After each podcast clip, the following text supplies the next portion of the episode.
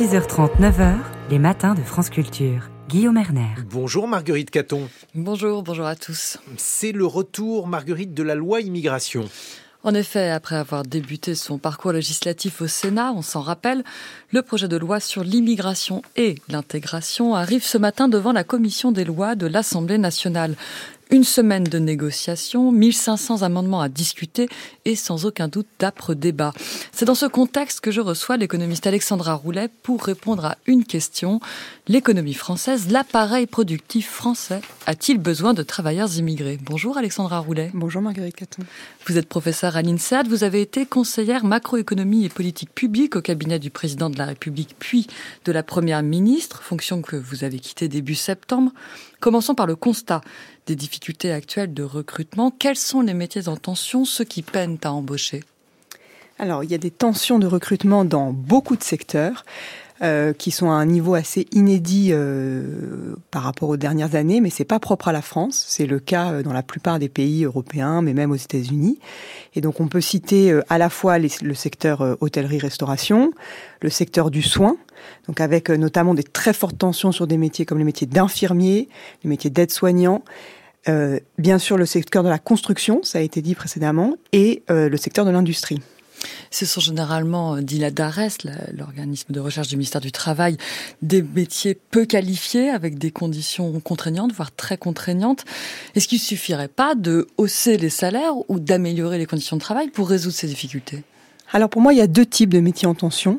Euh, il y a des métiers qui sont en tension où il y a des problèmes de recrutement et il y a des problèmes de rétention de la main d'œuvre. C'est-à-dire que même quand les gens sont embauchés, il y a un fort turnover. Les gens partent, quittent. Ça, c'est très, c'est un signe que ces métiers ont des problèmes d'attractivité. Je pense par exemple à l'hôtellerie-restauration euh, ou euh, à, d'autres métiers. On peut penser euh, au secteur du soin, etc. Il y a des secteurs où il y a un problème de euh, d'embauche, de recrutement, mais il n'y a pas forcément de difficulté de rétention. Par exemple, dans l'industrie, euh, vous pouvez avoir des métiers où c'est difficile de recruter, mais une fois que les gens sont recrutés, ils restent. Ça, ça veut dire que c'est pas un problème d'attractivité, puisqu'ils restent, c'est que les conditions de travail ou le salaire sont, sont convenables. Ça signifie que c'est essentiellement un problème pour trouver les compétences requises. Donc il faut, à mon avis, séparer ces deux cas de figure. Pour en venir à l'industrie que vous mentionnez, où là il y a de véritables problèmes d'embauche, euh, le ministre Roland Lescure, qui s'exprimait samedi sur France Info, disait on a besoin de 100 000 à 200 000 travailleurs étrangers en 10 ans pour euh, résoudre les problèmes de recrutement de l'industrie. Alors c'est difficile à comprendre. Est-ce que les travailleurs étrangers sont mieux formés que les, les 5 millions de personnes inscrites à Pôle Emploi? Alors, je pense qu'il ne faut pas euh, opposer une démarche qui vient, qui consisterait à dire alors il faut faire venir les compétences de l'étranger, une démarche qui consiste à dire il faut former euh, les compétences sur le sol national. Il faut en fait faire les deux, c'est-à-dire que d'une part, on sait que de façon générale, l'immigration, et notamment l'immigration qualifiée, a des bienfaits économiques. Ça, c'est une partie de, de, la prospérité américaine vient euh, de ces de ces immigrés. Une partie de l'innovation américaine vient de travailleurs qui ont immigré. Et on Donc, sait d'ailleurs, pardon, je vous coupe, qu'il y a de plus en plus de travailleurs qualifiés parmi la population immigrée. Qu'on a maintenant, j'ai vu les chiffres récemment, euh, 34% peut-être des immigrés qui sont euh, diplômés du supérieur. Oui, alors là, là au total, les, immigrés sont quand même moins diplômés que euh, les personnes non immigrées en France, mais c'est vrai que la, qualification de la population immigrée augmente avec le temps. Et donc, il faut euh, évidemment faire venir euh, les compétences et notamment essayer de, d'aussi faire venir les. C'est ce qui se passe d'ailleurs. Hein, les jeunes qui viennent étudier en France, qui peuvent ensuite rester. Mais ça ne veut pas dire qu'il faut pas bien évidemment former les demandeurs d'emploi à ces métiers d'avenir et pas que les demandeurs d'emploi. Il faut aussi orienter les jeunes vers les bonnes formations.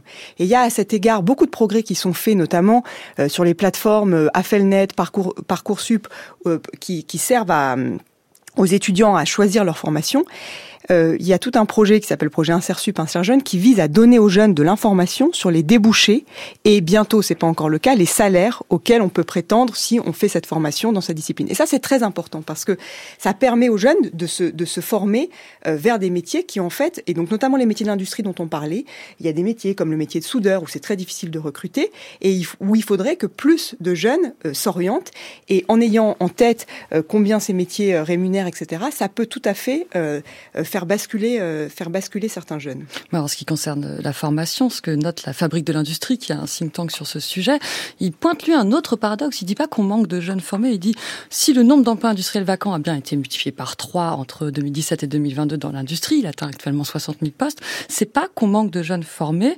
On a le nombre en volume, c'est simplement que peu rejoignent ensuite les, emplois industriels. Donc il y a une espèce d'évaporation, dit la fabrique de l'industrie. Alors, euh, comment on l'explique? Ça, c'est assez, euh, c'est assez étonnant. Je pense quand même qu'il y, a un, il y a un déficit de compétences au niveau, euh, au niveau, euh, au niveau de certains métiers industriels et notamment, par exemple, tous, les métiers de la transition écologique qu'on mentionnait précédemment. c'est, il y, a, y a clairement un besoin de, de, de, de, continuer la formation. Ensuite, il y a un besoin de faire la publicité de ces métiers. Donc, c'est aussi toutes ces, toutes ces questions d'orientation, etc., sont très, sont très importantes. Et puis, évidemment, dans certains cas spécifiques, il peut y avoir des problèmes de, d'attraction activité du métier, c'est ce qu'on disait précédemment. Je reviens sur euh, la question de, des chômeurs par rapport à l'action de la main-d'œuvre immigrée. Vous dites on peut faire les deux en même temps, euh, être attractif euh, du, point de vue des travailleurs immigrés et former les chômeurs. Le, patron du MEDEF lui avait un autre avis début septembre. Patrick Martin, donc qui est le président de l'organisation patronale, disait dans un entretien à la Dépêche et contredisait en fait le ministre de l'Industrie, avant d'organiser l'immigration économique, il faut former celles et ceux qui, chez nous, n'ont pas d'emploi. Euh, comment vous comprenez cette ligne du patronat et puis cette dissonance peut-être avec le ministre?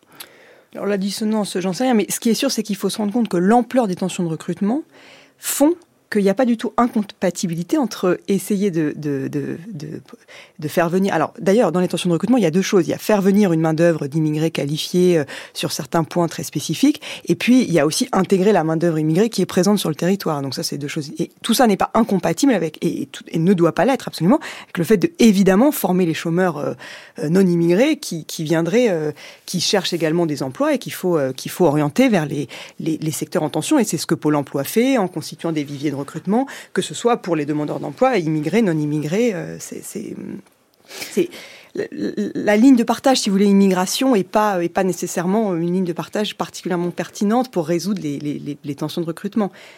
Il y a une question qui se pose, c'est comment on s'assure que l'emploi d'une main-d'œuvre immigrée ne se traduise pas mécaniquement par un moins-disant social. Quand on voit l'exploitation, je dis exploitation parce que c'est le terme qu'emploient certains spécialistes, et il y a eu des scandales récemment dans le Champagne, donc l'exploitation de saisonniers étrangers qui sont en situation régulière, hein, qui sont embauchés dans le secteur agricole, c'est quand même une crainte qu'on peut avoir, Alexandra Roulet. Ce qui s'est passé dans le en Champagne, l'incident qui a été révélé au moment des, vendanges, c'est des conditions de travail tout à fait indignes et qui doivent être sanctionnées et qui, euh, qui à mon avis, euh, bah, qui déjà ne sont quand même pas un cas général. Et euh, encore une fois, je pense qu'il faut, euh, il faut les métiers qui sont en tension. De toute façon, ils vont devoir, euh, pour ceux qui ont aussi des problèmes de rétention ou de la main d'œuvre, comme je vous disais, ils vont devoir euh, travailler sur leurs conditions de travail, leur salaire, leur attractivité. Et le gouvernement ne peut pas tout en la matière. C'est aussi des choses. Il y a des forces de marché, et donc comme on sait, quand on n'arrive pas à recruter, il faut, il faut devenir plus attractif, augmenter le salaire. Ça, c'est, ça, c'est des forces de marché qui vont jouer au fil du temps. Après, sur les problèmes très spécifiques sur les métiers, euh, les métiers verts, les métiers de la transition, là, oui, il y a besoin euh, du gouvernement pour euh, intervenir, former, investir peut-être. l'investissement public peut être utile dans ces cas très précis pour résoudre, une, si vous voulez, une, sorte de friction temporaire qui est liée au fait que les compétences ne sont pas encore au niveau de la demande. Merci beaucoup Alexandra Roulet. Je rappelle que vous êtes économiste, professeur à l'INSEAD, ancienne conseillère économique à l'Élysée à Matignon. En 2018, vous publiez Améliorer les appariements sur le marché du travail. C'était aux presses de Sciences Po. Merci.